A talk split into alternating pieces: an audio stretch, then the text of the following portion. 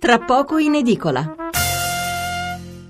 Allora, siamo di nuovo qui eh, con un altro ospite in linea. Saluto Ettore Greco, vicepresidente dell'Istituto Affari Internazionali. Buonasera, professor Greco.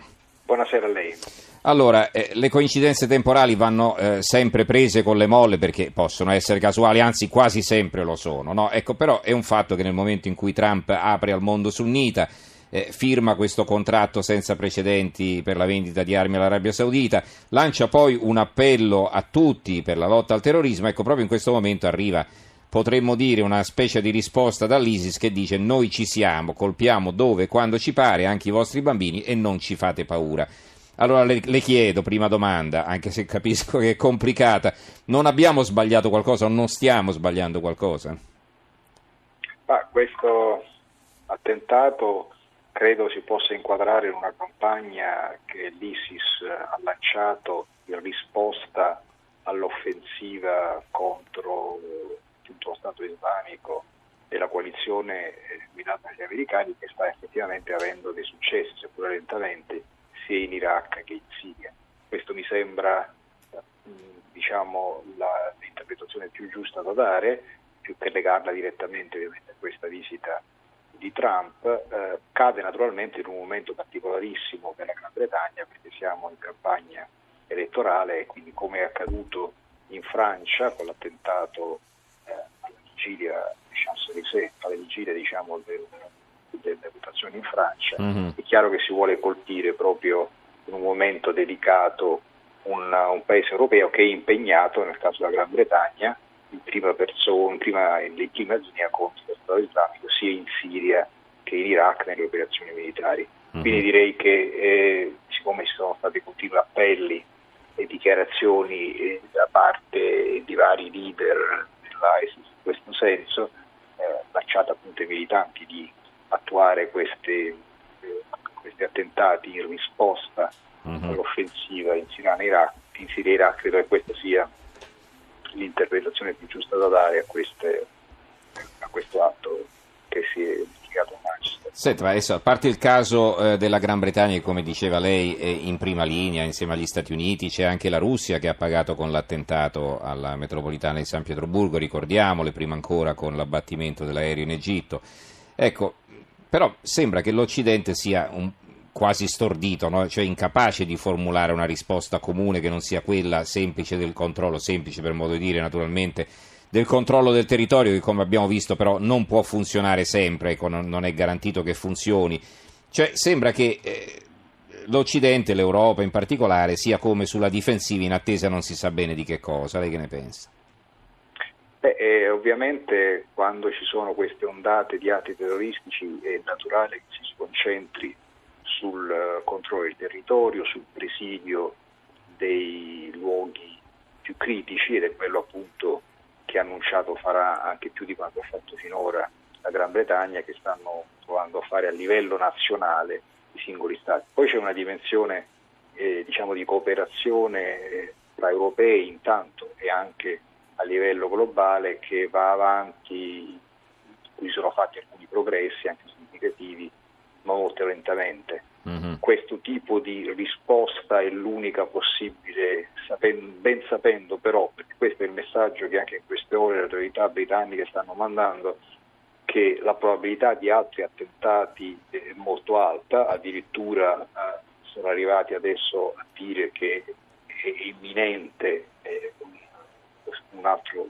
attentato, quindi è stato alzato a livello di allarme eh, è chiaro che ci si concentra innanzitutto sulla minaccia immediata, dopodiché c'è naturalmente l'impegno anche eh, nei confronti della, eh, nell'area insomma, dove, mm-hmm. dove, opera l'ISIS, però il legame c'è ovviamente, come dicevo prima, ma è chiaro che c'è questo fenomeno della radicalizzazione di comunità eh, in Europa che ha una sua dinamica propria, che ha a che fare con la diciamo, situazione di queste comunità, con i fenomeni di radicalismo e di contrapposizione, antagonismo nei confronti del, delle autorità mm-hmm. di vari paesi. Quindi ovviamente eh, c'è un legame, ma c'è anche una necessità di fronteggiare queste situazioni all'interno del, dei luoghi e delle comunità nelle quali si sviluppano. Quindi il fronte diciamo, è duplice, c'è, un fronte interno e c'è un fronte internazionale che vanno evidentemente eh, considerati come in parte collegati ma in parte mm-hmm. anche disgiunti. Allora, eh, leggo qualche messaggio, poi mandiamo Maurizio da Milano che è già in linea, ricordo il numero verde 800 055 101. Allora, eh, Fabrizio da Roma, come al solito il silenzio di Bergogli è assordante, più muri e meno ponti. Ancora Luigi da Perugia, dobbiamo ammettere che di questo passo siamo circondati, non siamo più liberi di vivere le nostre città, di divertirci e di stare a passeggio, siamo circondati da un esercito ovunque, forse di vario genere. Dove arriveremo? Ancora un altro ascoltatore, firmatevi sempre, ve lo dico, ve lo ripeto, eh, mi raccomando non facciamo troppe affermazioni forti, altrimenti la Boldrini piange. Eh, abbiamo poi Paolo da Bologna, non ho ancora capito se in Italia è lecito girare per strada con il volto velato, se assista a un crimine commesso da una persona velata, che identikit potrò fornire? Antonio, non siate egoisti che saranno mai 20 bambini morti, forza genitori, lo sdegno della Boldrini e Grasso colmerà il vostro dolore, non siate islamofobi eh, Antonio, i falsi buonisti, sinistre e coop rosse per interesse aprono le porte a criminali, aveva ragione la Fallaci. Marina da Venezia, Teresa May cerca di mandare un messaggio di tranquillità nello stesso tempo dice che il livello di allerta è alto e che sono possibili nuovi attentati. Mi chiedo come è stato possibile l'ingresso del terrorista con una bomba al concerto e come pensano di proteggersi in futuro in Inghilterra. Allora Maurizio da Milano, buonasera Maurizio. Buonasera. Prego. Eh, io volevo replicare eh, a quel signore in, che ha parlato straniero, non mi ricordo come si chiama. Sì, William Ward, sì. sì. Che difendeva dicendo che i servizi difendeva i loro i servizi del paese di, inglese, penso, no? Sì. Ecco, ma io vorrei capire, ma di che cosa sta parlando? Questa è inefficienza. Come si può una persona che è attenzionata, come dicevano loro, trasportare, confezionare eh, una bomba. Come è possibile? Mm-hmm. Questa è in totale inefficienza.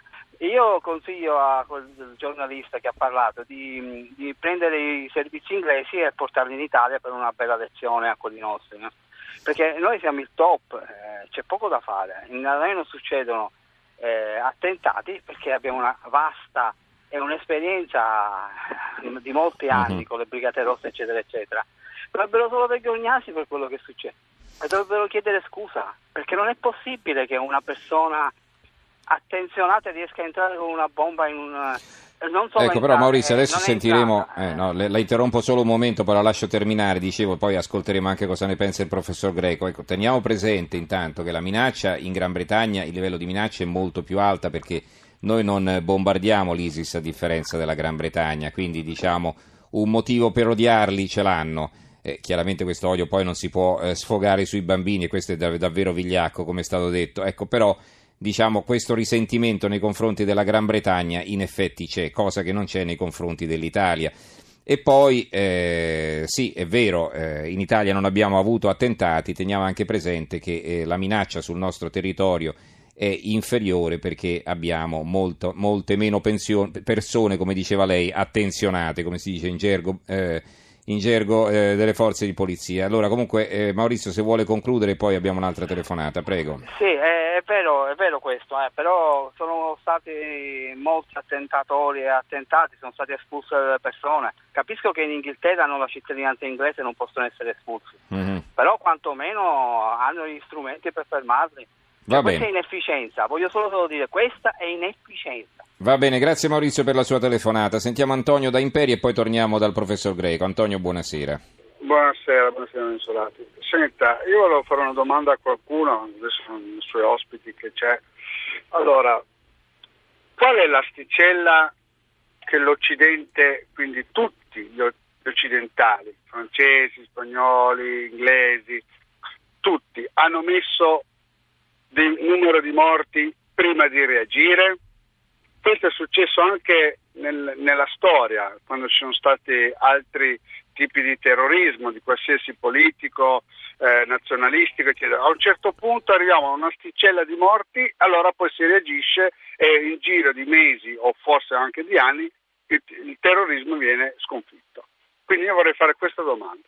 Grazie Antonio per la sua telefonata. Allora, professor Greco, prego. Allora, eh, sono state sollevate molte questioni certo. rilevanti e il prima eh, fa questo paragone fra eh, l'Italia e la Gran Bretagna, qui non ci sono stati attentati, ma questo non significa che eh, non possiamo diventare anche noi obiettivo di attentati terroristici.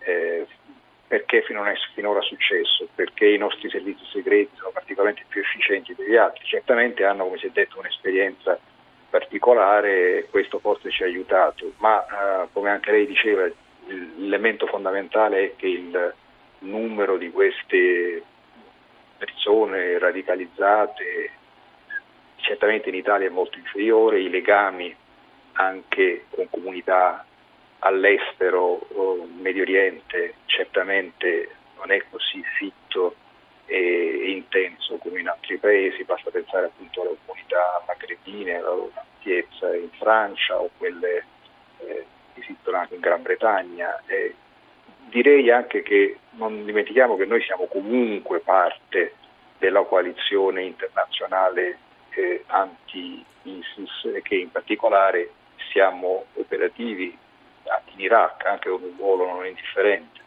Questo non è che i terroristi non l'abbiano presente, è che gli stessi terroristi hanno colpito in realtà paesi come la Germania che certo non sono invece in prima fila, lo sono mm-hmm. noi.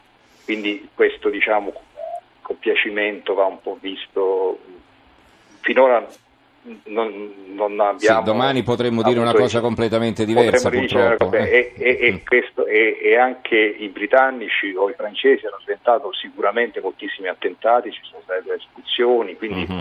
Non è che non hanno reagito. A proposito della reazione, non so adesso eh, l'ascoltatore che cosa intendesse con reagire. Quello che abbiamo visto, per esempio, dell'esperienza italiana, se vogliamo fare riferimento appunto a quello che noi abbiamo vissuto, che è stato certamente molto tragico, è che non, non c'è una reazione immediata e risolutiva contro il terrorismo, assolutamente non c'è. C'è una strategia che bisogna messe, mettere in atto nel corso del tempo e quindi affinare progressivamente gli strumenti, che sono strumenti di polizia, sono strumenti certamente per il sito del territorio, eh, e quindi non, una, non, non si può immaginare che soprattutto questa minaccia si possa risolvere con atti definitivi è mm. proprio il tipo di minaccia, differente naturalmente da quella di un nemico esterno, eh, perché ovviamente è invece molto diffuso, impiega tattiche che sono non facilmente identificabili, che cambiano nel tempo, abbiamo visto mm-hmm. che i attentati terroristici hanno caratteristiche molto diverse tra loro, è difficile identificare eh, preventivamente questi attentatori, specialmente quando sono appunto agiscono isolatamente. Sono delle, è una strategia di lungo termine che, che tra l'altro deve eh, svilupparsi lungo varie direttrici che sono come rafforzamento delle capacità naturalmente di polizia, di uh-huh. indagine, anche le vittive dell'esercito, che abbiamo visto qui anche adesso la Gran Bretagna sta ricorrendo, ma anche il rapporto per esempio con le unità islamiche e naturalmente la cooperazione internazionale. Ecco, ma da un punto di vista diplomatico, questa è l'ultima domanda che faccio e poi la ringrazio della sua partecipazione. Eh, cioè eh, una mossa come quella di Trump, no, che, che, intanto va bene, dice al mondo islamico eh, il, dovete cominciare a sconfiggerlo voi l'ISIS, non potete pensare che si debba, eh, si debba essere noi ad intervenire e a risolvere il problema e in più eh, diciamo questa apertura al mondo sunnita e la chiusura all'Iran, secondo lei è una mossa utile in questa direzione oppure no?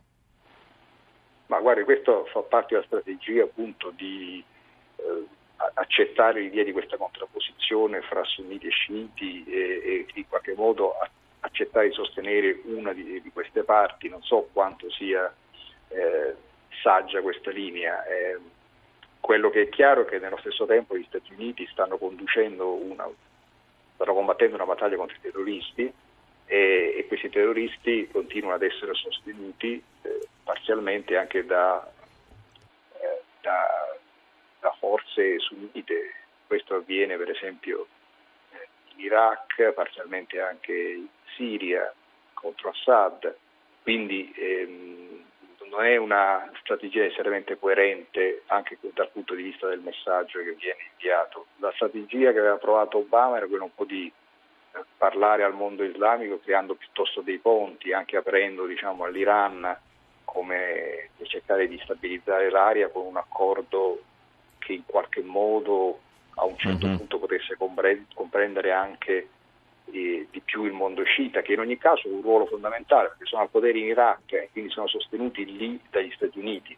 Non è facilissimo mettere insieme un sostegno esclusivo che poi è più apparente che reale uh-huh. al mondo sunnita in contrapposizione con, con quello sciita. Eh, non è realtà geopolitica che si è creata dopo l'invasione in Iraq. Uh-huh. Quindi, eh beh, insomma, eh, sì. Eh, quindi, direi che il fronte, che il fronte diciamo, della lotta al terrorismo ha comunque una sua dinamica e, e resta da vedere in ogni caso se questo sostegno alla, all'Arabia Saudita e al fronte sunnita poi servirà effettivamente esatto. e sarà utile allo scopo di stabilizzare l'area. È tutto da verificare. Va bene, grazie allora al professore Ettore Greco, ricordo vicepresidente dello IAI, l'Istituto Affari Internazionali. Grazie professore, buonanotte. Grazie a voi.